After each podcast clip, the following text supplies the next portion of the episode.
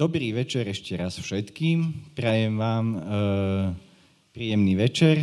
Vítajte na dňa, dnešnej e, ďalšej diskusnej relácii, alebo teda posedení e, Genius Loci. E, dnešná téma je archeológia v Žiline a máme tu, myslím si, že e, veľmi e, zdatný tím e, našich e, hostí. Môžem predstaviť z kraja pán Jozef Moravčík, dlhoročný archeológ Povazského múzea v Žiline, môj bývalý kolega.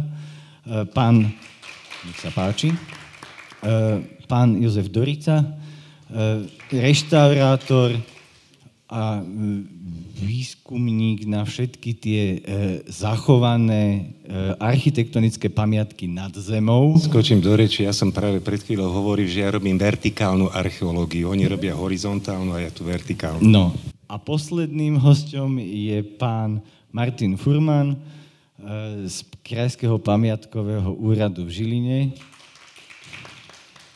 Takže môžeme začať tak veľmi zľahka ako som slúbil, že ten večer bude taký jednoduchý, tak pán Moravčík, eh, vy ste pracovali v múzeu viac ako 40 rokov, eh, kde sa ja v múzeu obzriem, všade je po vás nejaká stopa. Takže opýtam sa, ako ste sa vy dostali k archeológii a kde nastalo to nejaké rozhodnutie, že idem robiť archeológiu, že toto by ma mohlo naplňať? No, bolo to veľmi prozaické. Ja pochádzam z jednej veľkej dediny, ktorá je nedaleko od Nitry. Volá sa Močenok, predtým sa volá Sládečkovce a predtým Mučeníky, tie názvy sa menili a patrí k najstarším obciám na Slovensku. Spomína sa už najstaršej zachovalej listine, ktorá je uložená na biskupskom úrade v Nitre, tzv. Zoborská listina. Sú dve, jedna je z roku 1111 a druhá 1113. V obidvoch sa táto naša dedina spomína. A profesor Stanislav, náš veľký jazykovedec, e, odvodzoval od názvu tejto obce, ktorá sa v latinskom názve volala Muchinik, mučeník, že svätý Cyril a Metodke prišli na územie Veľkej Moravy a niesli ostatky svätého Klimenta, takže sa pravdepodobne zastavili v tejto malej dedine, tedy na ceste do Nitry a preto sa ten názov tak zachoval. To bola jeho teória.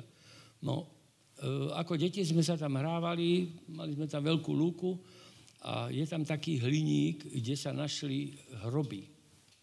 Ja som odtedy siedmák asi a keď som videl tých kolegov budúcich, ako to tam opatrne vyberajú, tak sa mi to zapáčilo a myslel som si, že keď skončím raz strednú školu, že pôjdem na archeológiu.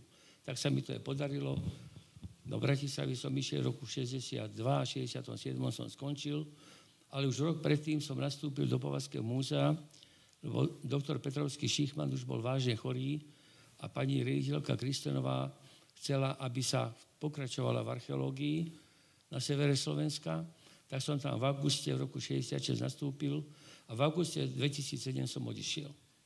Takže som tam prežil vlastne celý život pracovný. A za čo veľmi ďakujeme.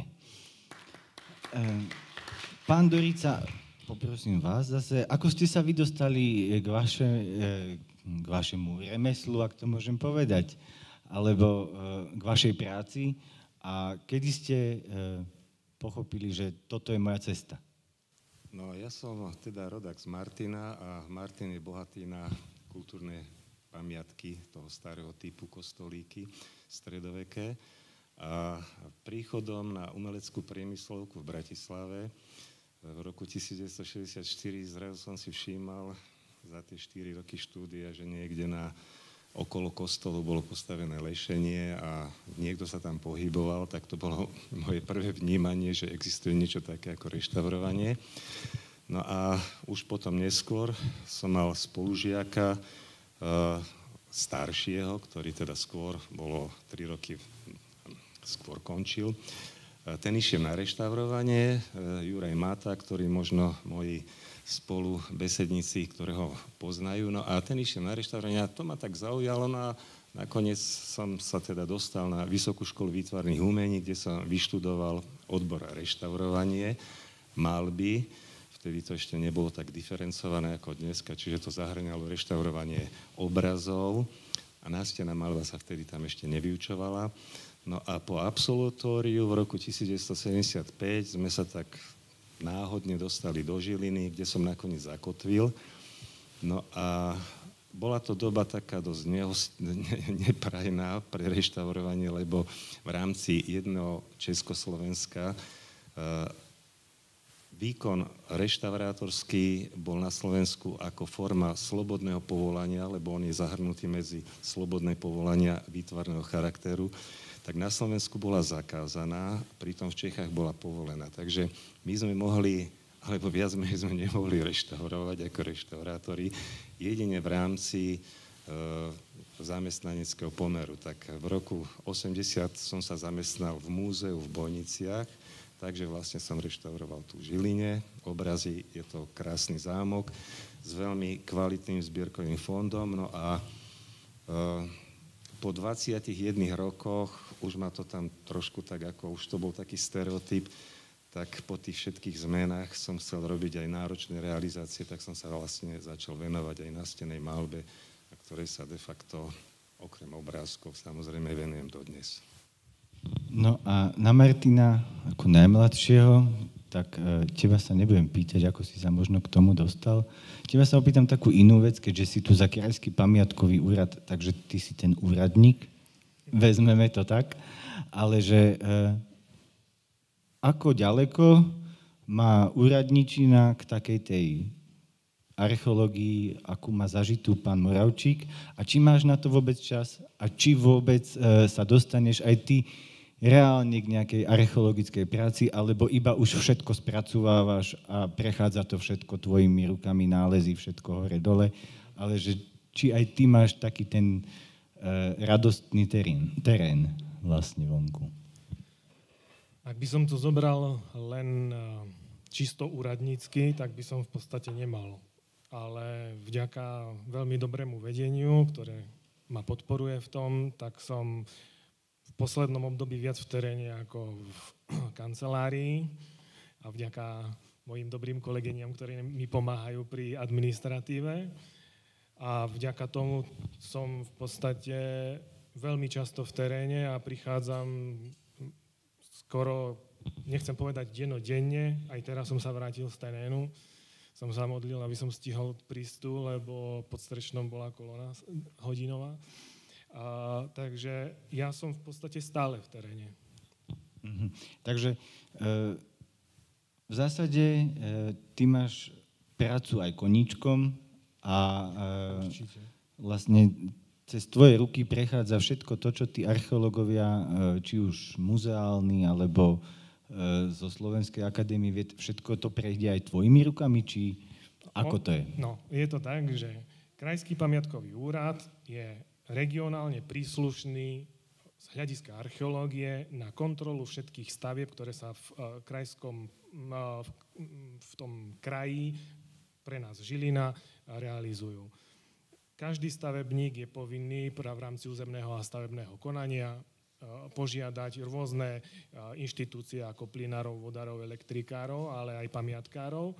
A ja vlastne, keď mi príde žiadosť alebo mi príde oznámenie o začatí konania, ja sa vyjadrujem e, k danej stavbe buď záväzným stanoviskom, kde podmiením stavbu len takým obligátnym, že pamätajte, že keď náhodou narazíte na nález, ako má sa postupovať podľa paragrafu 40 pamiatkového zákona, zavolať, zavolať Krajský pamiatkový úrad a Krajský pamiatkový úrad urobí obhliadku a zdokumentuje nález. Alebo podmiením stavbu mojou obhliadkou, že stavebník bude povinný mne oznámiť začiatok prác aspoň 5 dní vopred a ja sa dohodnem so stavebníkom na konkrétny termín, kedy, prídu, kedy začnú robiť výkopy pre zakladanie stavby, pre rýhu, kanalizáciu, čokoľvek.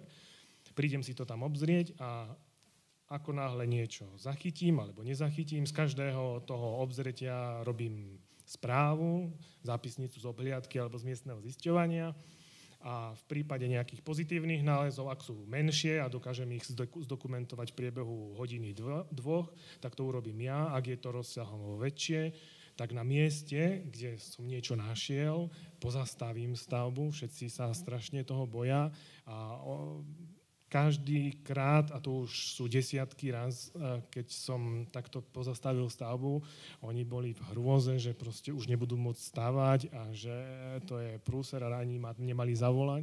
A pritom to bolo, bola otázka len niekoľkých hodín, maximálne dní na zdokumentovanie a samozrejme celá stavba ostatná pokračuje ďalej, iba to miesto, kde sa náhodou na niečo narazí, či vrstva, či objekt alebo čokoľvek archeologické nejaké fragmenty múry, tak to sa zdokumentuje.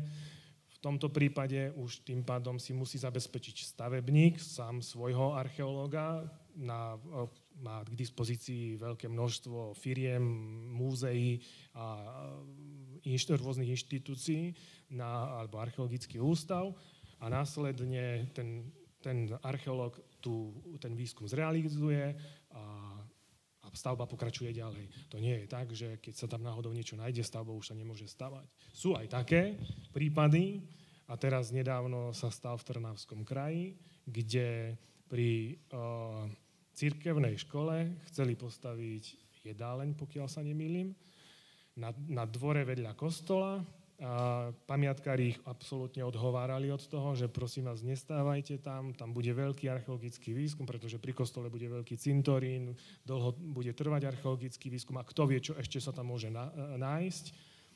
A na ich uh, smolu sa tam našli základy rotundy uh, a tým pádom to už bola taká vážna vec, unikátna rotunda, zrejme asi vy to poznáte, alebo počuli ste, ne, nepamätám si ten názov obce, ale to môžem zistiť u kolegu, tak nastal um, taký zlom, že začali pamiatkári tlačiť na investora a mu hovorí, že toto my nemôžeme pustiť tak, lebo oni chceli vybagrovať bazén a tým pádom celá rotunda by odišla. Išlo, do to, do, do, išlo to do médií, samozrejme nastal taký veľký spoločenský tlak na zachovanie a sa, vďaka Bohu církev to pochopila, že proste musí zmeniť projekt a, a sa presunúť niekde inde. Ale v podstate pamiatkári mu im dobre radili už na Ale začiatku. tak e, v zásade bez toho by e, nebola ani nájdená, ani zdokumentovaná. Čiže Určite. pre vás každá akože taká stavebná činnosť je asi e, ako princíp toho, že sa koná, je asi pre vás prínosná, ale potom z Ale toho potom vyplývajú presne, nejaké veci. Áno. Však keď, mi to, keď nám to hovoril ten kolega a z Krajského pamiatkového Strnavy, tak on bol, mal hlavu smutku, pretože nemal nejaké páky na to. Oni teoreticky tým, že to nebola zapísaná za národnú kultúrnu pamiatku, že to nebolo v pamiatkovej zóne, tak de facto oni by teoreticky to mohli vybagrovať. A preto začal okamžitý tlak verejnosti, médiá a chvála Bohu sa to podarilo zachrániť. A e, vieme, aký je osud tej rotundy? Teraz Ten, momentálne? No, posledné informácie, ktoré mám, sú také, že sa prerobil projekt, tá stavba, ktorú chceli, bude niekde inde a túto rotundu využijú pre, pre, ako prezentáciu pre verejnosť a bude to prístupné verejnosti. Tak to je veľmi dobre. No. E, opýtam sa pána Moravčíka. Eh, vy, keď to tak bereme, že máme tému archeológia a žilina, tak eh, v podstate vy ste prekopali väčšiu časť toho, čo sa kopalo v rámci archeologických výskumov tu v Žiline a okolí. Máte nejaký taký, že srdcovú lokalitu, že na ktorú sa vždy rád vrátite, alebo sú to ako deti, že nemôžete mať jedného radšej ako druhého? No, v podstate sa jednalo o výskumy v 70. rokoch priestore dnešného depa trolibusového. Tam sú dve polohy, jedna sa volá pod skalou a druhá pod Vinicou. A JRD Bánova, ktoré vlastnilo tieto polia, predalo štrk, ktorý sa tam nachádza, sú tam veľké zásoby štrku, predalo pozemným stavbám Žilina, tak tí tam niekoľko rokov, od roku 75 až do roku 78 ťažili tento štrk. A my sme tam každý rok našli niekoľko objektov starších, hlavne z doby bronzovej, mladšej doby bronzovej a potom z doby rímskej, tzv. puchovská kultúra. To boli také, by som povedal, plochy, ja neviem, niekoľko hektárov, kde oni urobili skrývku hornice a v tom podloží sa objavili tieto objekty, lebo respektíve došli sme tam vtedy, keď už to bolo čiastočne vybagrované a po okraji sme našli niekoľko zásobných jám aj chát, obydlí teda. No, to boli začiatky. E, kolega, ktorý ako študent pôsobil ako brigádnik v múzeu, teraz pôsobí v Brne v archeologickom ústave, pán Šedo, on býva v Stražove, tak ten našiel najstarší slovanský objekt na severnom Slovensku pre e, v dvore do Prastavu, to bolo v 72. roku, ako sa vychádza zo Žiliny na ľavej strane, tam mali oni svoje priestory. No a ten je datovaný na rozhranie 5. a 6. storočia. Bol to vôbec prvý staroslovanský objekt, ktorý sa našiel na území Severného Slovenska, a tým pádom sa vyvrátila teória akademika Dekana, ktorý tvrdil, že príchod Slovanov sa udial na naše územie pozdĺž Dunaja, čo nie je pravda. I keď niektoré tie kmene zrejme a prišli. Tak to vieme, že prišli, tých teórií o príchode áno, Slovanov prišli je skôr zo severu, lebo odtedy sa našlo už niekoľko podobných objektov aj na Spiši, týchto staroslovanských. A doktor Fuse, ktorý spracoval e, všetky tieto staroslovanské nálezy, v jednej publikácii, tak tvrdí, že najstaršie nálezy sú práve tieto zo Žiliny a potom tam juhozápadného Slovenska. A východné Slovensko bolo osídlované až neskôr, ohodne neskôr. Čiže najstaršie slovanské nálezy pochádzajú zo Žiliny a teraz zo Spiša.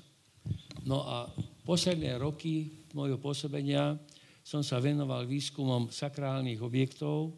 Najprv sa jednalo o malú stavbu pri kostole Sv. Štefana, na ktorú ma upozornil tedajší pracovník Mestského úradu, pán doktor Hrabovec. On býval závodí a on to tam poznal. No zastavili sme tú akciu, lebo tam sa robili výkopy pre uloženie elektrických káblov na osvetlenie kostola. Tam sme tam prekopali, tam to budete vidieť, tú stavbu, je to asi 5x5 metrov, plná kostí, ono to slúžilo ako osárium, čiže kostnica okolo svätého Štefana sa pochovávalo skoro 700 rokov a pri každom zakopnutí nového hrobu sa našli staré kosti. A oni to ukladali práve do tejto kostnice. No. Až povrch tých základov boli e, uložené kosti, dokonca niekoľko desiatok lebiek tam bolo. To je cisterna na Divinke. Tam sme robili výskum dva roky. No a potom som prešiel na výskum námestia, lebo sa e, plánovalo prerábať celé námestie marianské. Napriek tomu, že sme mali niekoľko map o Žiline, ani na jednej neboli zvýraznené objekty, ktoré sme tam našli. O nich sa vôbec nevedelo. My sme tam našli tri murované stavby na sebe, doslova na sebe, a 5 drevených stavieb, datovaných od 13. do 18. storočia. Posledná stavba bola len taká do tvaru U na tých starších dvoch objektoch a tá vznikla pravdepodobne pri osadení sochy Imakuláty, lebo tie íly, ktoré sú tu všade, tak boli dosť pohyblivé, asi sa báli, aby tá stavba sa nepoškodila, tak len na suchokradených kameň urobili taký rám vlastne pred tou sochou.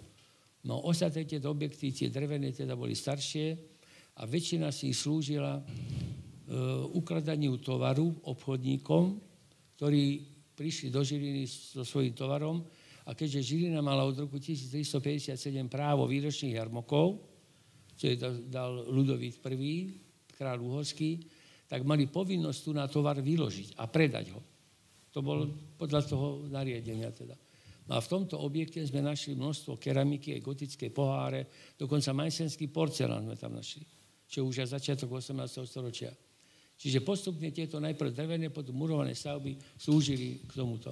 Ja, a posledný výskum, a, posledný výskum som robil pri Farskom kostole, kde sme našli staršiu stavbu, ako je terajší, terajší trojloďový kostol, bazilika teda. To bol jednoloďový kostol, ale jeho súčasťou bola aj terajšia väža. Pretože kolegovia mladí, ktorí tam robili výskum historicko-architektonický, zistili, že odtlačok strechy tej jednoloďovej stavby sa nachádza na východnej stene terajšej veže. Čiže väža nesúvisí s terajšou bazilikou, tým pôvodným kostolom Panny Mári. No. Pán Meravči, keď už uh, hovorili ste o tom námestí, tak uh, vždy v Žiline bolo, že vy ako uh, autorita archeologická v Žiline povedzte to našim hosťom všetkým, ako to je s tými žilinskými katakombami a chodbami po podnámestí. No, v 93.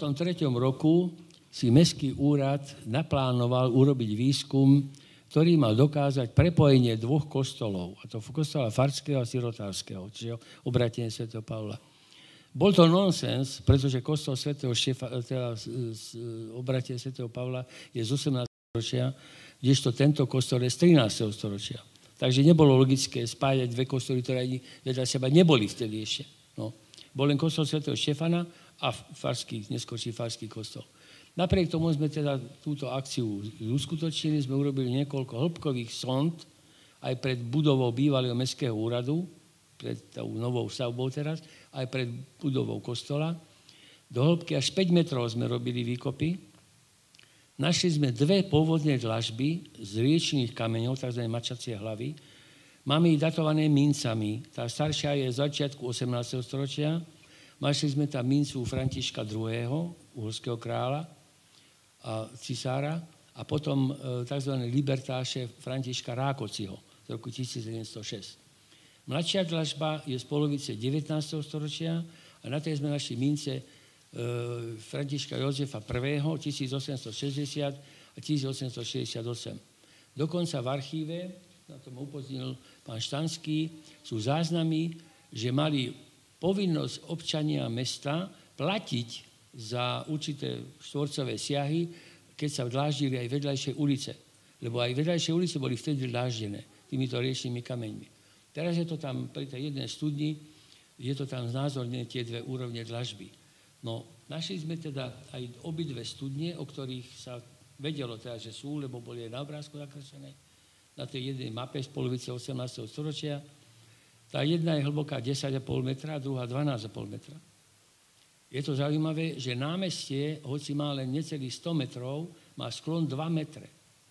Výškový rozdiel je 2 metre. Z juhu k severu. Preto tá jedna studňa je o 2 metre hĺbšia, ako tá tu ich máte akurát. Takto boli prekryté takou tehlovou kupolou a my sme do nich urobili malú sondu a pustili sme tam olovnicu a pásmo. Tak sme ich teda zmerali a zistili sme, že je tam dokonca voda. Keď urobili na studničkách čerpadlá dolu, tam, kde je knižnica pôvodná, tak všetká voda odtiaľto sa stiahla. Najlepšia studňa bola na Makovickej ulici, tam mala 14,5 metra, čiže to ešte ďalej od námestia. No a keď robil pán Vidra rekonstrukciu toho svojho objektu na námestí, tam našiel takisto jednu studňu, rovnako robenú že plišie mi. Rovnako robenú ako tieto na námestí zlomového kameňa. No. A čo sa týka tých tzv. katakomb, takže žiadne katakomby sme nenašli, nikdy žiadne prepojenie týchto objektov nebolo.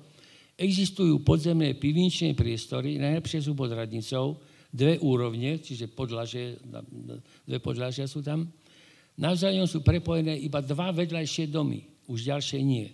Že žiadne katakomby neexistujú.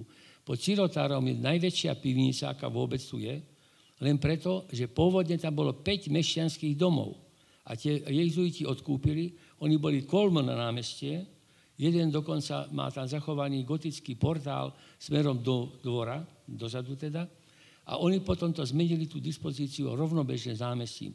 Dĺžka toho je 40 metrov. Je to v strede rozdelené ešte aj oblúkmi tehlovými, čiže kto tam sa motal so sviečkou, tak si myslí, že sa nachádza pod námestím. Pod námestie neexistuje žiadne prepojenie.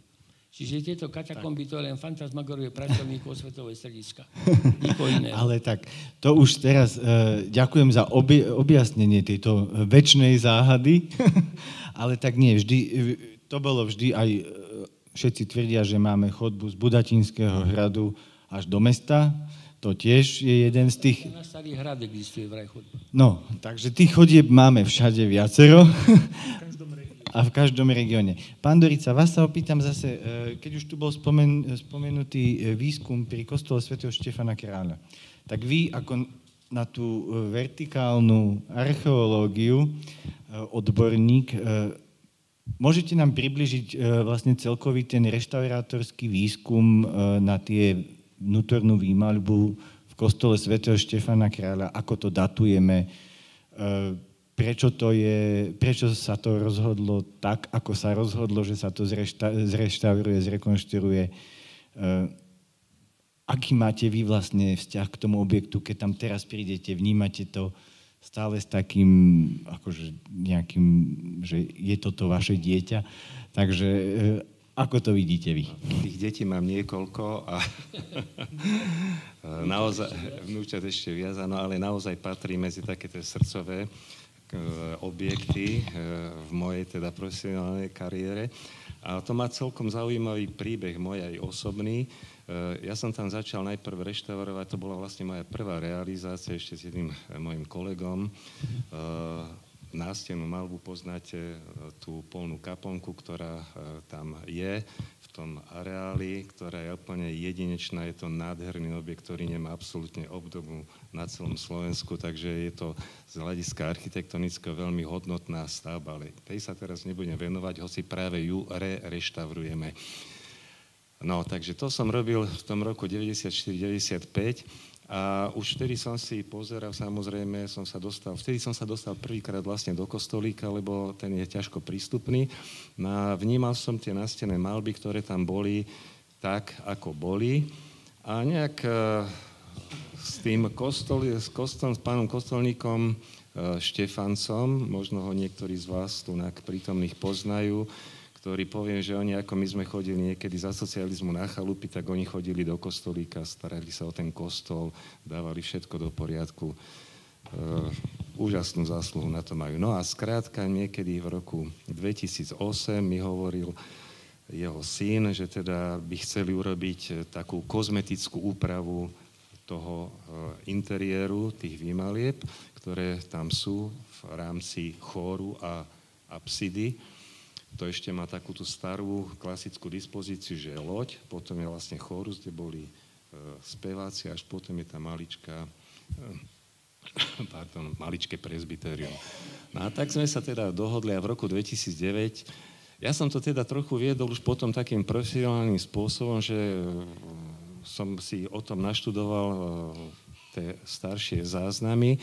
Treba spomenúť Mojmira Vokoláčka, to bol maliar, E, žijúci v Žiline a e, z tej, koreš, teda z tej zachovanej písomnej pozostalosti vlastne jeho otec ho upozornil, že ten kostol v tom čase nebol využívaný, že e, tam odpadáva omietka, že pod tou omietkou niečo vidno, tak on v roku 1949 tam začal odstraňovať tie omietky inkognito, tajne chodil do kostola a to oklepával, ešte tam stal pôvodný um, oltár. A Dozvedeli sa už potom novozniknutý pamiatkový ústav v tom čase, tak e, nakoniec celá tá, celý ten proces toho odkrytia zaštiťoval e, vtedajš, v tom čase jediný taký profesionálny reštaurátor na Slovensku, Peter Julius Kern, to bol maliar, veľmi dobrý, zároveň robil aj reštaurovanie. A niekedy v roku 1956 došlo teda k ukončeniu toho prvého odhalenia a vlastne dá sa povedať, reštaurovania. No ak si pamätáte na ten interiér, tak eh, v tom úplnom uzávere boli také štyri postavy e, takých zvláštnych malieb svedcov, ktoré, e, cez ktoré prechádzali také rebra, proste malované a tak. No, tak skrátka, to bola jeden z dôvodov, prečo teda, aby sa to nejakým spôsobom očistilo. No a ja, keďže som sa na to pozeral a vnímal som tú problematičnosť celej tej výmalby, že teda je tam nejaká staršia vrstva, ktorá presvíta, tak som navrhol a bolo to aj v súlade e, s pamiatkovým zákonom ako starostlivosťou o národnej kultúrne pamiatky, tak sa urobil e, reštaurátorský výskum. No a tam to vlastne začalo. Na začiatok ešte poviem jednu vec, že celý ten e, kostol bol do tej doby, ako som začal robiť ten výskum, ako dvojetapová stavba. Čiže predpokladalo sa, že e, výskum ten prvý robil Václav Mencel, významný e, historik, a potom také ten najhlbší výskum robila Mária Smoláková a Štefan Oriško, obidvaja umeleckí historici. No a oni teda tiež prijali tento názor a presadzovali ho, že vlastne najprv to bola len taká, taký malinký kostolík ako kaplnka, ten chórus s tou apsidou a že tá loď bola teda neskôr pristávaná s tým, že bolo viac obyvateľstva a tak ďalej. No a samozrejme človek príjme tento názor, som si ho prečítal. Zdá sa to logické. Áno, zdá sa to logické a ešte aj ten spôsob toho, tej prezentácie, ako to urobil Mojmír Vokoláček, ak si to pamätáte, okolo toho triumfálneho oblúka, ako začína vlastne chórus, tak tá stena bola taká krivá, bola prezentovaná v tej svojej pôvodnej hmote a to ešte zdôrazňovalo vlastne tú takú ako rozdielnosť. No a keď sme my robili teda výskum, tak e, narazili sme na niekoľko veľmi zásadných nálezov, ktoré vlastne našťastie teda neboli nejakým spôsobom náročne ostranované, tie premalby. A začnem tým najzásadnejším a to je vlastne vo vrchole toho hlavného výťazného oblúka, ktorý je medzi tým chórom a samotným presbytérium. Hore bol taký solárny symbol Kristov, kde bol taký polmesiac, slnko, slnečné lúče. A vlastne len pri čistení, to je jedna z tých základných metód, zoberete si vodu, špongiu a tako len to tupujete a čistíte z tej špiny a zrazu vyšla malba. Ja som pozeral pre pána Jana, čo to tam je, veď to nie sú slnečné lúče, to nie sú ani nejaké iné detaily. Psia hlava.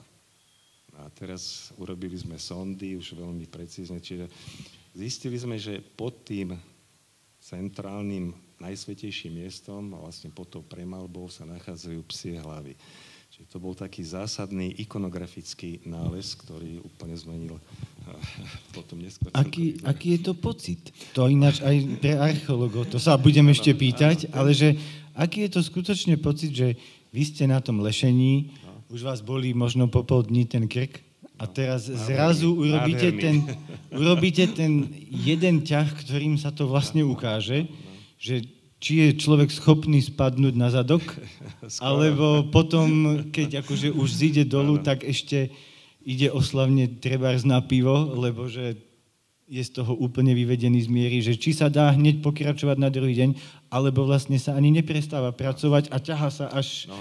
v tom ošiali až do nekonečna. Ten ošial tam musíte brzdiť samozrejme, lebo ten je veľmi nebezpečný. Samozrejme, že som volal hneď kolegyniam na pamiatkový úrad a, a začali sme to riešiť už týmto spôsobom. Samozrejme je to obrovská radosť, to je korenie našej práce. To keď nájdete, ja len spomeniem, robím výskum tej malinkej kaplnky na Šefranici, tu na, na starom cintoríne. A to je najstaršia baroková stavba v Žiline. Si predstavte, že som sa tam to molil, to molil a nič, nič, nič. A konečne naozaj je tam pôdna, taká dekoratívna baroková výzdoba, s latinskými nápismi, takže to zrazu som ožil, vyzdravel a všetko, všetko funguje. No ale vrátim sa do kostolíka. Takto máte takú prvú informáciu priamo teda o tej kaponke Svetej Magdaleny, tej je vlastne ten objekt zasvetený. No, takže, čo sa týka tej dvojetapovosti, narazili sme, tam sú na eh, hrane lode a chóru také dve rímsy, od ktorých sa, na ktorej je položená klemba. A v tých textoch to bolo také, tak písané, že nie sú pôvodné, že jedna úplne opačne, že jedna je teda omietková, druhá je pôvodná. No a bolo to teda, ako som spomenul, opačne. Našli sme tam určité detaily výzdoby, ktoré pokračovali z tej najstaršej časti. Tam sú tri boli štyri, teraz tá jedna nie je prezentovateľná, tá, najmla, tá najmladšia tých svedcov v tom úplnom uzávere, v tej konche, tá štvrťgula sa nazýva koncha odborne, e, takého kvádrovania, takých, takých kvádrikov, ktoré prechádzali na tú, na tú rímsu. Tak teraz to sme tiež našli takýmto spôsobom, pomerne jednoduchým. Ja som si kladol otázku, bože, však tá rímsa tam nemôže byť e, sekundárne umiestnená, ale keď je na nej to proste to malovanie, ktoré je najstaršie, z tej najstaršej etapy, tak to proste musí byť oveľa staršie. No a zásadný ďalší taký nález bol, že pri čistení e, a odstraňovaní určitých partí, ktoré robil Mojmír Vokoláček a ktoré už z hľadiska tej metodiky boli prekonané, čiže sme sa dohodli s pamiatkovým úradom, že ich e, tú krezebnosť a všetko budeme rešpektovať, to pomerne dobre zvládli, ale to technologické spracovanie, že vymeníme, tak sme objavili v tom prednom výťaznom oblúku dva zamurované otvory, úplne na hrane. No a teraz, e, keď sme to otvorili, to boli tehly, tak zrazu, keďže poznám, máme priateľa spoločného z múzea Janka Obucha, ktorý žije v Turcii a je to špecialista, zoolog, špecialista na sovu obecnú, v podstate svetového e, rangu, by som povedal. Tak ja som, keďže sa sme boli v hore, najem, tak ja zbieram huby a on si všíma vývršky sov, viete, a on na základe toho typu vývršku vie, aká sova to bola. Čiže ja som to poznal a som hneď vedel, však to sú vývršky sovy. Tak som volal Janovi, Jano, ja som objavil vývršky sovy, no Jano, o 8 ráno sme sa stretli a mám ho tu, máme takú malinkú výstavku, v tom priestore presklenenom, ako on vyberá tie vývršky sovy a teraz hneď mi hovorí, ty počúvaj, to je strašne stará historická vzorka, to, to je roky. A nazbieral tri plné igelitky, ale úplne kopité tých vývrškov. No a, a hneď si jednu tašku zobral a na druhý telefonoval, že počúvaj, medzi tými on to vyplavuje a on, jemu stačia dve kostičky on vie, aké to bolo zvieratko. Proste to je neuveriteľné.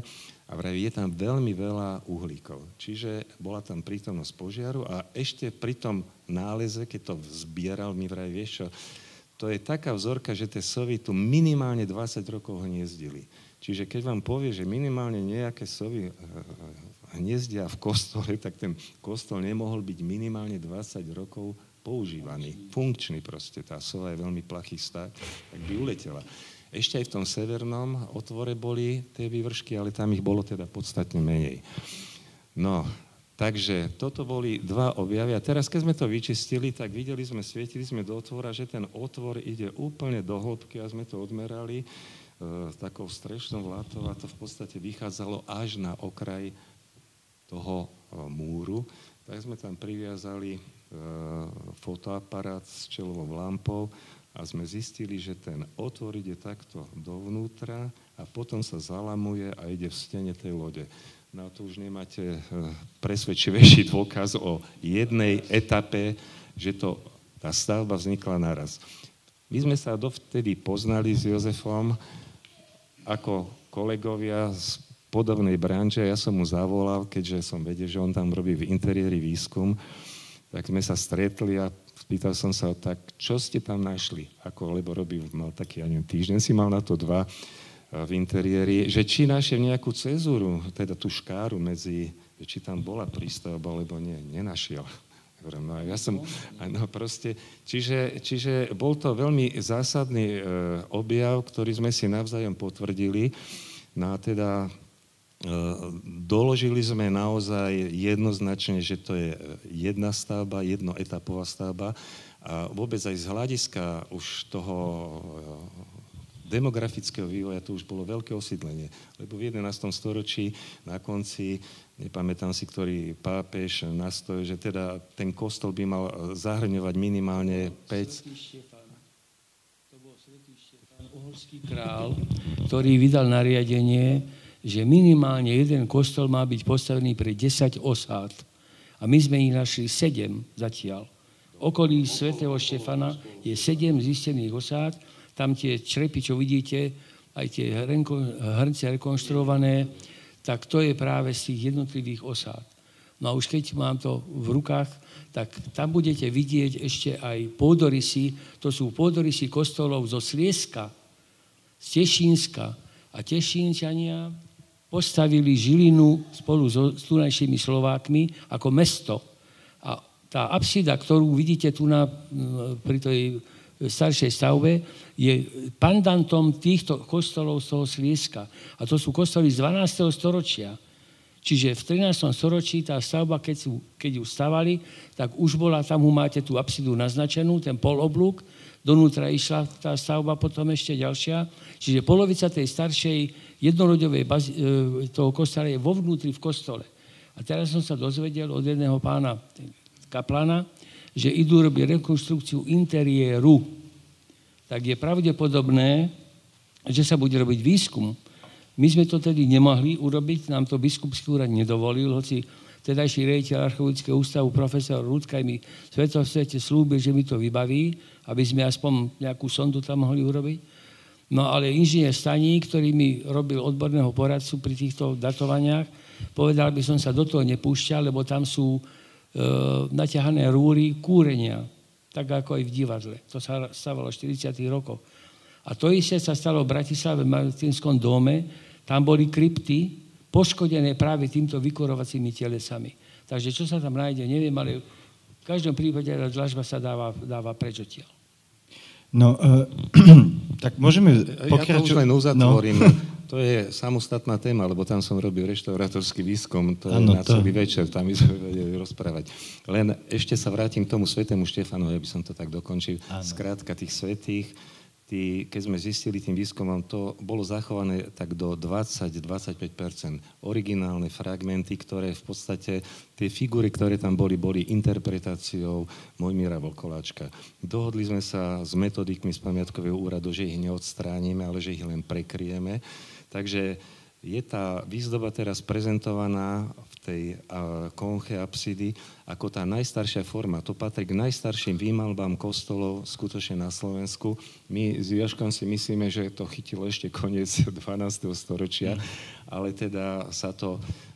Čiže, ak som to správne pochopil, takže v tej apside Áno. je vlastne tá úplne pôvodná malba, Áno. na nej je tá vokoláčková je...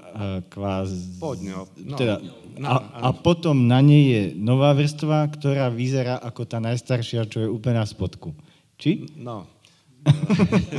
no lebo, lebo nie sú tam. Možno, ja by som, ak budeme mať niekto záujem, tak najlepšie to... Najlepšie pri tej výstave tej, budeme mať čas ešte ťažko, ťažko hovoriť o tom, ale teda len by som to uzatvoril z hľadiska tých vývrškov.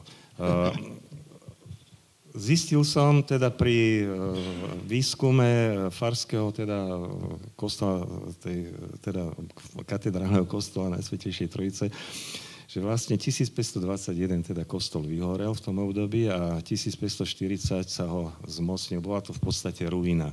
Tak rytieri podmanickí, ktorí to presali na takú pevnostnú baštu a áno, pevnosť a 1548 to vrátili uh, církvi. E, vieme, že e, Mikuláš Derši potom 1583 ten kostol dal opraviť a, a vysvetiť a 1586 bol zmenené patrocínium. Ale to nie sú teraz, súvisí to určite s týmto kostolíkom, lebo našli sme, e, našli sme, teda našli pri oprave fasády zamurovanú lešenárskú žrť, ktorú som sa dozvedel, že teda ju fyzicky majú, tak ja som zavolal dendrochronológa, že či, by, či je dostatok tých letokruhov, bolo ich asi 35, on mi povedal, že bohužiaľ je to teda na hranici a že z hľadiska toho typu je to trošku málo, takže tam nebude robiť. No a už keď som ho tam mal z toho Brna, tak vravím, poďte na uh, povale, ten krov, sú tam časti väzných trámov podľa môjho názoru, takého laického, že sú veľmi staré a on teda vyšiel, áno, jo, to sú veľmi starí,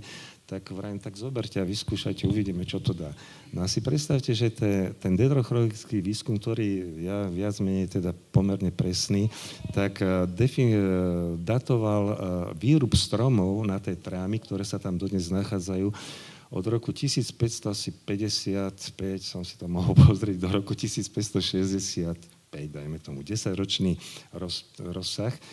Takže v podstate vieme, že v tom 16. storočí sa robila, opravovala strecha. Čiže e, tej vývršky potom som dal profesorovi Povincovi teraz v súvislosti s inými mojimi realizáciami tom Nitre, rotundo v Nitrenskej blátnici, ktorý je jadrový fyzik a, a 14 metódov, to radiouhlíkovou metódou, teda meral tieto kosti ale bohužiaľ tam došlo k takej ako kontaminácii tých, tých e, vzoriek. Takže jemu to vyšlo na koniec e, toho 16. E, storočia, ale to len potvrdzuje ten fakt, že naozaj, že v tom období toho podmanického, ktorý tu šafáril, by sa dalo povedať slušne, doslova. Takže e, zrejme aj kostol Sv. Štefana bol poškodený a dlhé obdobie nebol funkčný, čiže tam vtedy mohli tie sovy gazdovať. Hej. Takže dneska vieme, že je to veľmi starý kostolík, potom sú tam tie malby svetcov, to je ako druhá tých apoštolov druhá vrstva maliarska, potom je hore ten Kristus Pantokrátor, to je tretia. Je to z hľadiska vôbec severozápadného Slovenska najstarší objekt z hľadiska dnešného poznania a jedinečný. To je proste, a je absolútne krivý. To ešte, keby som teda porovnával kvalitu tej stavby, tak e, my máme takú predstavu, že to tak stavali, tieto stavby také akože tak, len tak empiricky, tak, tak odokatívne. Tento je naozaj odokatívne postavený, ale vo väčšine to boli veľmi kvalitní stavbári, takže je to neskoro románska stavba s úžasnou výzdobou. Loď nie je preskomaná, ale to by som mal na dve hodiny rozprávania. Veď, to sa strašne príjemne sa to počúva, všetky tieto veci. E, keď už sme teda spomínali e, aký je to pocit objaviť niečo. Tak pán Moravčík, e, máte vy, že pre vás je najvzácnejší artefakt, ktorý ste našli, alebo nález, ten prvý, čo ste našli, alebo proste počas toho života sa to nejako vystupňovalo. Ktorý je váš taký naj, ktorý máte proste ja najradšej? Ja som to takto neklasifikoval a nehodnotil, pretože akýkoľvek nález, ktorý sa nám podarilo dokumentovať, je zaujímavý a vzácný a do, rozšíruje nám poznanie na území celého severozápadného Slovenska. Prvýkrát sa nám podarilo dokázať, že lučická kultúra napríklad, kde sme robili výskum Púchové, sa tu objavuje už v polovici 14. storočia pred našim to počtom a tieto nálezy, ktoré sme tam objavili v niektorých hroboch, korešpondujú s najstaršími lužickými hrobmi, ktoré sa objavili na sídlisku Martin, sever, kde robil kolega Saninák výskum a doktorka e, Pivovarova to datovala do tohto obdobia, to je tzv. bronz C. Bronz D to už je teda mladší, mladšie obdobie a tieto najstaršie hroby veľmi slabo dokumentované výzdobou, to sú len nejaké malé výčnielky alebo plastické, skoro bez nejaké šrafovania alebo rytia. Čiže to bol veľmi dôležitý nález. Bolo to pohrebisko, ktoré je pravdepodobne najväčšie vôbec na Severnom Slovensku. Všade, kde sa zakoplo pri stavbe cintorína, pri stavbe nemocnice, stavbe školy, všade sa nachádzali popolnicové hroby. My sme tej plochy asi 6 hektárov preskúmali 1000 m štvorcových, čiže jednu 60 našli sme tam vyše 100 hrobov. Boli tam, tam ich vidíte, aj si to potom pozrite, boli tzv. veľkorodinné hrobky, to kamenné kruhy, niekedy plné, niekedy len vence, veniec a to bolo plné, plné e, hrobov. Niekde sme našli až 12 hrobov bolo okolo. Čiže celá rodina si bol rod. Urien. No a e, druhý taký dôležitý výskum bol, bol na e, sídlisku, výšenom sídlisku v Rajských tepliciach. 77, tamto máte to pohrebisko, vidíte? Kde sú tie tabulky, všade boli hroby. Takto to tam bolo v zemi. To bolo veľmi plítko, 20-30 cm. Preto boli mnohé úplne postláčané tie popolnice. Vyššiené sídlisko v rajských tepliciach bolo poškodzované, tam chodili nám vykrádať, vykrádať nálezy, preto sme tam dva roky robili výskum, dve letá teda, a dokázali sme, že to sídlisko existovalo v prvom storočí pre našim letopočtom, až do začiatku prvého storočia nášho letopočtu. Máme tam veľmi peknú bronzovú sponu, takto veľkú, tzv. norická spona sa volá. A tých je tu na severnom Slovensku niekoľko najdených a na južnom Slovensku to je zaujímavé, čo bolo bližšie k rímským provinciám, sú takto maličké tie spony, iba 3-4 cm. Máme 9 až 12 cm tieto spony, ich niekoľko. Z Rajských teplíc máme, z Ivinky máme, z Púchova, z Liptovskej Márie a tak ďalej. Čiže druhý taký dôležitý výskum. A o tom staroslovanskom objekte som už hovoril, čo všetko našiel. No a najdôležitejšie bolo hlavne, čo sa týka mesta, tak, že sa nám podarilo dokázať, že vznik mesta sa nedatuje rokom 1312, ako si to mnohí predstavovali, lebo sa tedy prvýkrát spomína, ale minimálne od toho roku 1250 a tesne po sa začalo formovať mesto, ktoré potom 1312 sa spomína už ako Civitas. Čiže to trvalo minimálne tých 50 rokov. A navyše, aj mestský znak, ktorý je odvedený od, eh, od uhorského kráľovského znaku, mohol byť eh, preto mestský, lebo kráľ s tým súhlasil. A to sa mohlo stať jedine za posledného Arpádovca, lebo tí, čo išli po ňom, manžovci, to už nepoužívali. Tí nepoužívali, tí používali lalie. To bolo zase niečo iné. No. Tu ináč, keď padlo to Martin, prepáč, chvíľu ťa ešte necháme oddychnúť, ale teraz, keď ste spomínali, že po Arbádovcoch e, prišli Anžovci, vždy spomínané anžovské lalie na Farskom kostole, ktoré datujú vlastne nejaké, e, môžeme povedať aspoň čiastočne e, v podstate tú, baziliku, ktorú dnes možno nevidno v tom kostole, ale je tam schovatá. Tak pán Dorica, ak vám môžete povedať k tým laliam, oni tam sú do dnes, ja som ich teda videl, mal som to šťastie, že, že ma tam e, vzali aj na život teda, že nemám, že je to vlastne v podkroví e, toho kostola, tak e, môžete nám niečo bližšie iba k, k tomu farskému kostolu, ale nie dlho. To len, len toľko, že teda chvála Bohu, oni boli zakryté strechov a tým pádom sa zachovali. Samozrejme sme ich boli tým, že neboli vystavené poveternosti. E, nejak extra sme im nevenovali pozornosť, lebo to vnosnou témou bola, bol interiér kostola, ktorý e, cez tie nešťastia 1848, jeden z tých požiarov, toto bol v tom 19. storočí prvý, 1858, to osmičky nám stále hrajú tej našej histórii, zemetrasenie, e, tisíc, potom 886, myslím. 68 opravoval a 69 opravoval Jozef Božetech Clemens, teda e, kostol a 1886 bol ďalší požiar.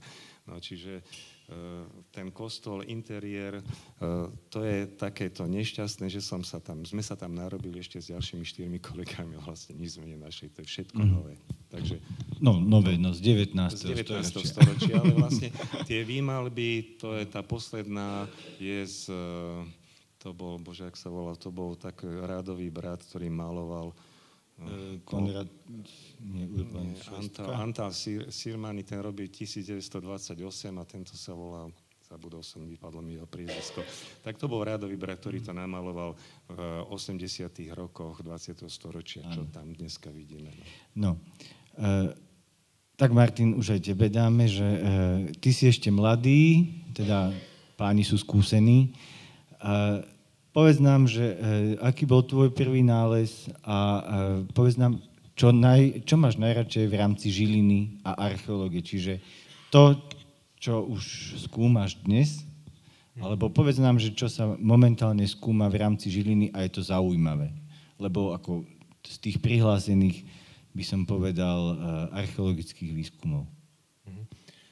No môj prvý nález bola asi minca pri čistení kurníka z roku 1945, 50 halierník.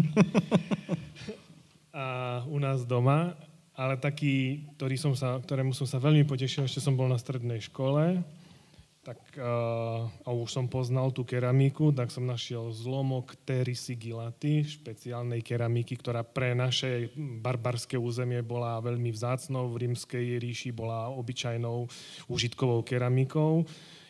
Rozdiel medzi tou klasickou a tou terou sigilatou je aj to, že je z jemnej plavenej hliny, že má takú červenú engobu na povrchu a s rôznymi reliefmi a že je, nie je točená na kruhu, ale odlievaná do formy. Tak pre mňa to bol mega nález, ktorý v mojej dedine, odkiaľ pochádzam, nemal do vtedy obdobu, tak e, to bol asi taký môj prvý taký, že super nález. A potom kopec minci pri, pri prezeraní polí každý, každú jeseň a na jar, keď som chodieval s obsom. Do Maňovce. To je okres Levoča. Uh-huh. No. No a čo sa a týka... k tej Žiline? A k tej Žiline. Asi priamo konkrétne k Žiline nepoviem. Viem, že naposledy tu robila Zuzka Staneková výskum pri Filharmonii. Tam našli celkom peknú, e, pekný objekt z stredoveku ale bližšie k tomu neviem, pretože ja to nemetodikujem, takže som na to, toto nemal na starosti. A k Žiline celkovo, ja skôr viem k Liptovu a k Orave a k Turcu. Ako, mm-hmm. áno, a ako tu k Žiline, pretože nemám na starosti Žilinu. Ale asi, no, Divinka samozrejme, Tak to je áno. ktorá beží už niekoľko rokov, potom Radoľa a pri kostoli, ktorý bol znova niekoľko, už na tretíkrát skúmaný a, a pri kostole sa teraz tento rok odkryla jedna ďalšia mohyla lužickej kultúry so stredovou centrálnou úrnou, so spoplnenými zvyškami neboštíka. A teraz momentálne je zrejme u Michala Daskala Kisa na, na konzervácii. Áno, to, a vieš aj ty. To, to, hej, to zase viem. E, dobre, takže keď na tú Žilinu e, až toľko e, nie, ale mal si e, v rámci svojej práce e, možno nejaký konflikt, že... E, Veľa. No, ale taký, že e, ide o archeológiu a napriek to, alebo že boj s archeológmi dokonca. No, Že archeológ robí tak, ako by sa možno nemalo. Je aj také? Existuje? aj také existuje. No, to, To, tak možno. to vám Tak. Čo sa tam urobil bagrom, Hm? nie buldozérom, ako sme my v Púchove robili, že sme skrývali Bližšie. ornicu a tam sa nám objavili tie hroby, hneď tesne pod tou ornicou, tak tu nadali bager a tým prerezali tú stavbu na dvoch miestach. Doslova žlabu robili do nej. A to bolo prvý, prvýkrát vôbec, čo sa takéto niečo stalo pri takýchto stavbách, lebo tie múry boli hrubé 3 metre. To museli by vidieť pre Boha. Ale archeológ tam ani nebol. No tak bol, Tak, lebo nebol. e, Niekto to je o tom, že niekto to prikázal niekto to urobiť, zobral nie? na starosť No. asi. A odtedy A- začali problémy s touto stavbou. Dodnes nevieme, kedy vznikla, dodnes Mhm. nevieme, čo to vlastne bolo, len sa okolo toho veľké diskusie vedú.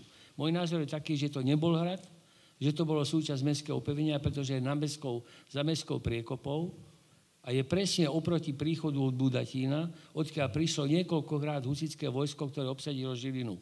Čiže oni museli sa nejakým spôsobom brániť a 1474 dal Matej Korvín Žiline na 3 roky úľavu od platenia vojnovej dane, lebo mali veľké výdavky s budovaním opevnenia. Akého? Keď už priekopili 100 rokov predtým. Čiže jedine táto väža sa mohla postaviť.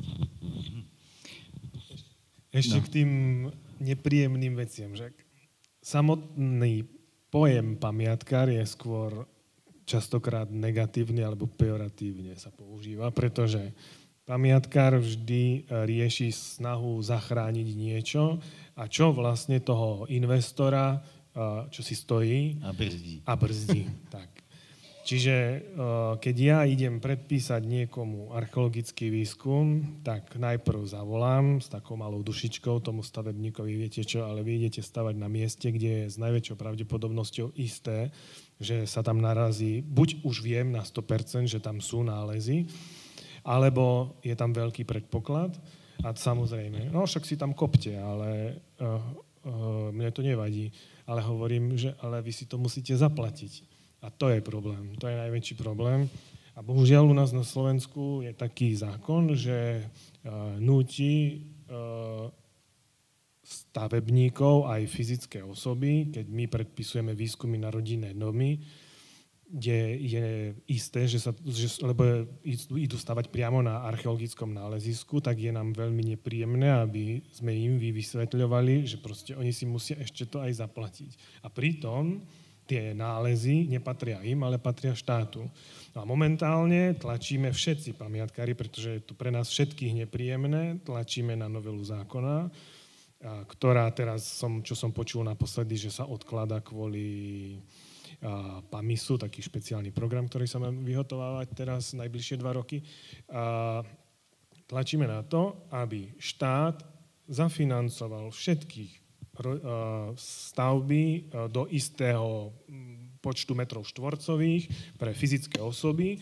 Keďže je to záujem štátu, tak proste štát má vyčleniť na to peniaze, alebo ľudí, má mať svojich ľudí, ktorí ten, tie výskumy sami zrealizujú a toho stavebníka nestojí nič. To by bolo fér. To už nehovorím samozrejme o diálniciach. Ideálny stav. Ideálny stav, presne. Čiže toto je jeden veľký problém a druhý, pre mňa ešte väčší, je detektorizmus, ktorý je pliagou našej kultúry na Slovensku, archeologicky. To sa opýtam, že e, možno z takého, to možno na pána Moravčíka, že e, uverejňovať vlastne tie, samozrejme, e, keď niečo skúmate a urobíte odborný článok, tak je to jasné, že to je výstup, ten záverečný z toho výskumu. Ale že či to není niekedy kontraproduktívne práve z hľadiska toho, že, alebo možno aj na teba, Martin, e, že či nedávame možnosť však môžeme na chvíľu. Od roku 74, teraz posledné roky je to nejaké uh, zastavené, tam boli všetky články sústredené za jeden kalendárny rok, čo sa našlo na Slovensku. Každý archeológ mal povinnosť publikovať do tohto časopisu krátke správy, to bolo pár riadkov niekedy. Vždy sa to prekladalo dvoch jazykov, nemčina, ruština predtým a potom nemčina, angličtina.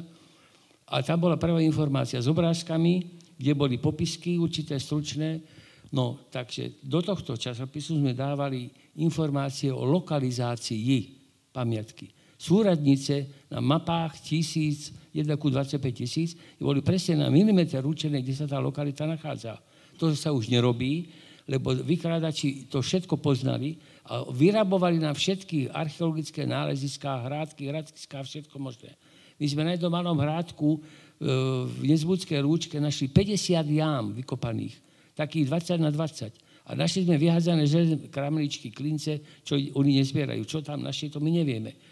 Na Rochovici sa našiel depot mincí, ktorý sa náhodou dostal do Nemecka a dotyčný majiteľ ho dal doktorke Kolníkovej na spracovanie. Je publikovaný v slovenskej archeológii. Podobný sa našiel na lokalite e, nad Nosickou priehradou, tam sme jednu mincu my získali, medenú, a vyše 50 zmizlo. Našli sme tam odrezané korene z veľkého smreku, kde bola vykopaná jama, kde ten depot asi bol. Nikto nevie, čo sa tam našlo. Medené, streborné, zlaté, bohviaké. Ja ešte k tomu Martin, no? doplním. A kontraproduktívne to bolo do istej doby. Teraz sme v takej situácii, že mm, Máme to, ako pán Moravčík vravel, takmer všetko vykradnuté. My doslova len paberkujeme na tých lokalitách a, a, zbieram, a zbierame hlavne železné predmety, ktoré detektoristov vôbec nezaujímajú. Taký kom- konkrétny príklad z predošlých dvoch týždňov na jednom no, novo objavenom hradisku na, o ktorom sme archeológovia vôbec nevedeli, že existuje. Čiže to chcem podotknúť, že detektoristi majú prechodené nie len tie lokality, ktoré boli publikované kedysi v minulosti, ale oni majú prechodené lokality, o ktorých ani archeológovia nevedia, lebo už tie vykradli. Tak a ja som sa dozvedel o jednej lokalite, od jedného detektoristu, že tam je lokalita. Išiel som na tú lokalitu, na to hradisko, vyššie sídlisko na pomedzi Oravy a Liptova. Podarilo sa nám potvrdiť to, čo povedal. Našli sme to presné miesto, kde, sa to, kde údajne odtiaľ pochádzajú nejaké nálezy, nevieme aké. Určite len, uh, oni brali len farebné kovy, čiže zlato, striebro, bronza, meď. My sme tam našli Eh, množstvo viacerých železných predmetov, náradí, radlice, eh, drevoobrabacie nástroje, ktoré ich absolútne nezaujímali. Dokonca jednu radlicu, ktorú sme tam dodatočne našli, tak ona bola položená na zaschnutom a zhnitom kmeni stromu. Oni ju vykopali, nepačila sa im, nechali to tak. A to isté napríklad na Liptove, eh, na jednej takej významnej lokalite, ktorá ani publikovaná nebola, kvôli tomu Karol Pieta ju poznal, náš kolega z Nitry, taký významný archeológ, ktorý najviac pozná tie hradiská po celom Slovensku a najviac to má pochodené, tak on objavil tú lokalitu pred niekoľkými rokmi, to bolo ešte v začiatku roku 2000, my sme tam boli v roku 2008 spolu, prišli sme na lokalitu, priamo na lokalite sme chytili dvoch detektoristov, s tým, že pri plecniakoch mali podaných kopec železných predmetov, ktorých nezaujímali a hľadali si farebné kovy. Čiže to, to je, budem sa opakovať, ale národná tragédia, čo sa deje s našou, našim kultúrnym dedictvom. Tak uh, ak uh, už sa nám totiž to naša dnešný večer uh, sa nám chýli ku koncu, ešte budeme pokračovať takým spôsobom, že ešte vám dám poslednú otázku A potom prejdeme do zimnej zahrady, kde je pripravená práve výstava z výskumu pri kostole svätého Šte- aj z reštaurovania a tuším, že aj archeologický výskum. Takže je to tam pripravené, tá výstava, tak možno na mieste potom budeme mať možnosť sa s nimi porozprávať, s našimi hostiami aj osobne. No, nech sa páči. Viete, doktor Pieta zaslúžilý archeológ, už mal 77 rokov a ešte stále pracuje. A posledných 10 rokov robí najväčší výskum, aký sa vôbec na Slovensku robil, a to je Bojná. Hradisko, ktoré má vyše 10 hektárov, kde sú valy vysoké 6 metrov. Teraz tam robili toho roku, rekonštruovali jednu obrovskú bránu, obrovskú bránu. E, tri roky čakal, kým na to peniaze. Teraz ju urobili a už má chudák z toho obavu, že musia tam dať hromozvody, lebo keby tam buchol bles do toho, tak im to všetko zhorí. To je samé drevo tam. No, tak to začal tento výskum tým, že sa tam našli tie zlaté plakety. A to našli súkromníci. A archeologický ústav ich získal vďaka tomu človeku, ktorý bol ochotný ich teda odozdať a neviem, či predať, či ako. A tedy začal tento výskum. A iróniou osudu, preto toho Pietu tak spomínam, na ústave je minimálne 5 slovanistov, čo sa venujú slovanským lokalitám. Nikto nebol ochotný ten výskum zrobiť. A on, ktorý robí 40 rokov na Mare, Latén a dobu rímskú kopal na Havránku a tie sídliska okolo, tak sa do toho pustil. Už je tam desiatý rok. A prírazky ročné, to mi sám povedal, tisíc kusov predmetov. Tisíc kusov. A to je, to je tam, to bola asi fabrika na, na železo, lebo čo. To nie je možné. Tam máte zbranie, kovania, všelijaké klince, uh, hrivny, hrivien, e, zubadlá sa tam našli, okovy dokonca sa našli a tri zvony, jeden celý a dva, dva zlomky, ale žiadna církevná stavba. A tá je vďaka tomuto pánovi 4 km odtiaľ. Rotunda svätého Juraja, datovaná už teraz vieme presne do prvej tretiny 9. storočia. A možno je to najstaršia stavba nielen na Slovensku, ale v Strednej Európe. Teda už Áno. Ja by som teda iba uh, to chcel už nejakým spôsobom uzavrieť. Tak sa opýtam, že uh, na čom konkrétne pracujete? Tak už to tu odznelo, ale tak treba ale, povedať. Ale keď už Jozef spomenul tú rotundu v Nitrianskej blátnici, tak to je tá druhá, to je také druhé moje dieťa. To je naozaj nesmierne významná pamiatka, ktorá e, dokladá to, že sa stávali kamenné kostoly už v 9. storočí a to, že je datovaná šiestimi laboratóriami vo svete, ktoré nezávislými metódami vzorky, ktoré som získal v tej hmote najstaršej, merali, tak to bol Tucson v Arizóne, Círich, Viedeň, bratislavský profesor uh, Pavel Povinec sa toho ujal, cez len počutie v rádiu som mu napísal a vznikla takáto úžasná spolupráca a je to teda mm, človek, ktorý je významný svetový fyzik, ktorý je členom týmu, ktorý dostal Nobelovú cenu naozaj, takže eh, a ešte to merala Praha a Budapešť, to som mal ja taký osobný záujem, aby ich presvedčil. Robili to bohužiaľ všetci gratis. My nie sme schopní zaplatiť, viete, je to taká hamba že nakoniec ja som sa, keď som, sme sa skontaktovali, tie vzorky, tak ja som mu povedal, že ja nemám peniaze na to, že ja mu to zaplatím teda aspoň jednu vzorku, že nech mi dá cenu, tak je to veľmi drahé, tak sme sa dohodli na cene, že ja to zaplatím. No proste už ten samotný fakt. No a keď on potom e, mal prvé výsledky, ktoré ešte neboli presné, ja som ho pozval, je to jedno z najstarších púťových miest na Slovensku zhruba od polovice 16. storočia sa tam dejú dodnes kontinuálne púte. Tak bola tam Svetujorajská púť, on prišiel, a bolo zima, ja som ho pozval na víno a on vraví, tak Jozef, potýkajme si, vieš čo, to nebudeme žiadne peniaze. Toto je o pomoci Slovensku. Takže a ja som mu vtedy povedal, vieš, ale keď my vyjdeme s týmto tvojim výsledkom, tak všetci nás roznesú na kopyták, že sme si to vymysleli. Ja potrebujem v prvom rade, aby Česká, teda český laboratória maďarské to robí, lebo česká, český postoj, alebo postoj českej historiografie je taký, aký je, poznáme ho.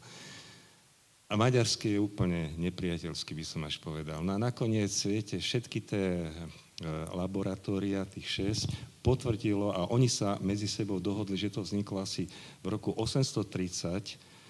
Tá chyba je len plus minus 10 rokov, ale tá kalibračná krivka 9. storočia je veľmi komplikovaná.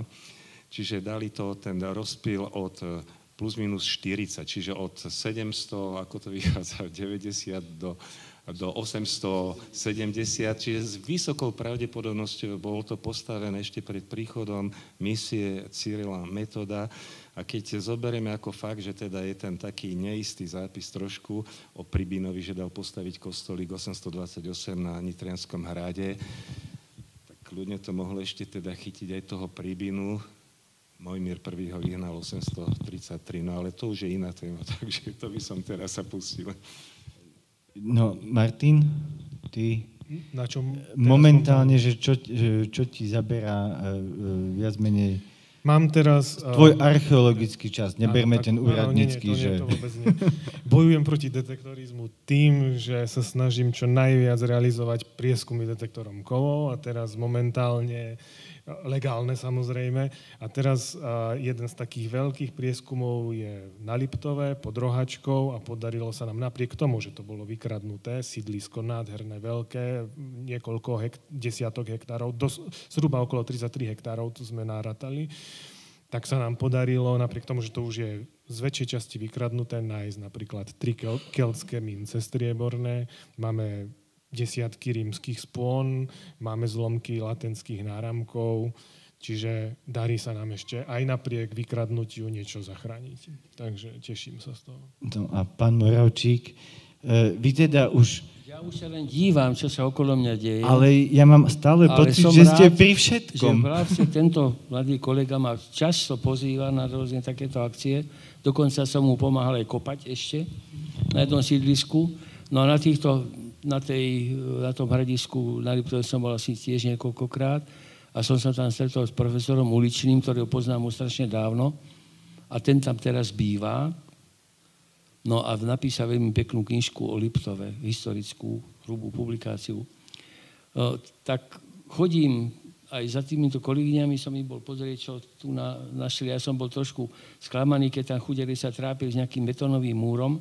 A potom mi kolegyňa Andrejka povedala, že naši objekt z 15. storočia, čo je zácnosť, pretože všetko tu bolo vlastne niekoľkokrát prerábané, prestavované. No a keď tu robil kolega Rod výskum na Hodžovej ulici, ani ma tam nezavolal, lebo že si majiteľ neželá, aby tam cudzí ľudia chodili.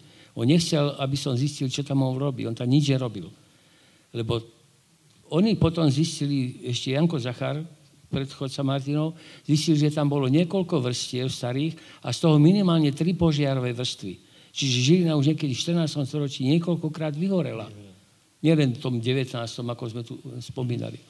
No a čo sa týka tej závisti alebo nepriazne, tak keď inžinier Fiala, jeden z našich najlepších odborníkov na stredovekú architektúru, napísal do článku, že väža na Trenčanskom hrade je možno už z 11. storočia, tak v Čechách vzniklo povstanie kvôli tomu. Lebo veže začínali na území Európy takže v Francúzsku 10., v Nemecku v 11., v Čechách v 12. a na Slovensku maximálne v 13. storočí. On teraz urobil úplný opak. Ale nie sa to čo čudovať, pretože veže na Limes Románus stáli ešte v 11. storočí. A oni ich videli. To boli tie burgusy tzv. na dohľad od seba. Okrem toho boli veľké tábory, ako bolo Brigécio, ako bolo Aquincum a tak ďalej, kde boli celé légie. A oni si videli, a títo naši stavitelia, oni vedeli, že ako sa to robí, pretože tá technika bola veľmi podobná. Takže to 11. storočie kľudne môže byť. Ja mám svoju osobnú skúsenosť tiež s moravskými archeológmi, ale aj so slovenskými. Takže viete, bez toho, že by niekde boli, tak vám budú tvrdiť, to nie je možné. Proste. A, tak e, vieme, ja to poviem na príkladoch historikov, e, dvaja skúmajú jednu vec a každý má úplne odlišný názor a, a nevedia sa proste niekedy dohodnúť. Ale tak e, o tom je tá veda a to je krásne na tej vede, lebo vždy to otvára aj každá takáto, nech je konštruktívna debata, otvára naše poznanie a púšťa ho niekde ďalej. Takže o tom to je. E, ďakujem vám, e, že sme tu dnes mohli sedieť. Ešte všetkých e, pozývam na tú spomínanú výstavu, ale takto to spomeniem už nakoniec, že ešte raz teda ďakujem. Prajem vám pevné zdravie. Martin, tebe veľa úspechov v boji proti detektoristom pánovi Doricovi ešte veľa pekných objavov a hlavne rešta- reštaurátorských prác, ktoré my budeme môcť obdivovať. No a pánovi Moravčíkovi hlavne ešte stále taký vitálny pohľad na svet a veľa návštev u nás v múzeu. Takže e, my sme radi za každú radu, avšak vy viete, že my chodíme za vami e, s každou proste s každou otázkou, ktorá, ktorú nevieme zodpovedať, či sa, a to poviem už aj také, že už sa pýtame aj také veci, kde sa nachádzajú nejaké veci v múzeu, čo by sme mali vedieť, takže e, hovorím, že e, mohli by sme vás aj zamestnať na správu majetku. Ale tak e, nie, v každom prípade hlavne veľa zdravia a som veľmi rád, že sme si mohli takto príjemne podebatovať e, dnes večer. Takže potlesk pre našich hostí. No a potlesk samozrejme aj pre vás, že ste to s nami vydržali. A pozývam teda všetkých e, na tú výstavu e, do Zimnej záhrady. Nech sa páči.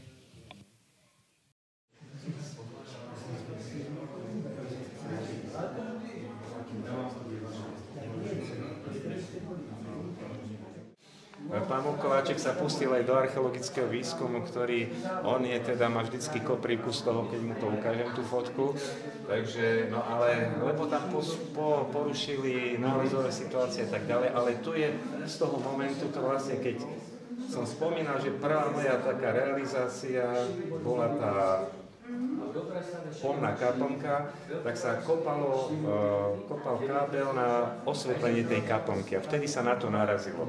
Takže to bol taký, taký šťastlivý moment. To sú nálezy z toho archeologického výskumu a teda aj z tej kaplnky. Tu je, tu je vlastne základ tej, ja si myslím, že tej Karner uh, je úvaha aj, či to není tá kaplnka Božieho tela, ako je tu napísané, ale z hľadiska toho aktu vynášania Božieho tela tá apsidka je tak malá, že toto má pol metra, alebo koľko, viete, no, takže, no, ale to je vec na také úvahy, to, čo sme spomínali. Toto je archeologický výskum, keď sa robila nová dlažba. Z môjho pohľadu veľká škoda, lebo tam bola kamenná dlažba pôvodná. Viete, keď ja prídem do francúzského kostola e, z 13. storočia alebo zo 14. sú tam vyšlapané e, kamene, ktoré sú krivé a nikto tam nedá taliansku dlažbu alebo ja neviem, proste, viete, to je ten prístup, to všetko súvisí s tým, čo hovorili moji kolegovia. No a keď ideme teda tu na tomu reštaurátorskému výskumu, tak takto vyzerali tie figúry, ktoré tam boli namalované. A vidíte, že cez nie idú tie e, rebra a tu je ten solárny symbol. Takto to vyzeralo. Tu je žehnajúca ruka pána a sú tam psie hlavy. Viete, je to úžasné, z ikonografického hľadiska my to už dneska nevnímame, e, tú podstatu alebo tú symboliku, ktorá bola vtedy, v tom čase, e, tam namalovaná. Bolo to veľmi sofistikované vymyslené, lebo to má veľmi hlbokú symboliku. To sú štyri rieky, vlastne sú to symboly štyroch evanílií. On, ten maliar, to bol v podstate jednoduchý maliar, to bol kresliar, ktorý tam do tej neskoro románskej hmoty maloval gotický stavebný princíp. Nakreslil ho tam vlastne. Ale tá, aj tá liturgická áno, funkcia toho mala svoje pravidlá, ktoré vlastne e, boli vždy dodržiavané. Čiže preto máme stavby štvorcové, a majú jednu loď, tri lode, 5 lodí, alebo ja neviem koľko. Vždycky to boli nejaké tie e, symbolické čísla, čiže 3, 7, 9, 12, to sa vždy opakuje a vždycky to malo nejaký súvis. 4, 4 evangelisti. 3 lode ako a to zase osoby no, Čiže všetko to malo nejaký liturgický zmysel a hlavne vtedy to fungovalo, že každý to nejakým spôsobom vníma, lebo o tom im hovorili aj vlastne v tom kostole. A vtedy boli hlavne tí ľudia duchovnejší, ako sú dnes.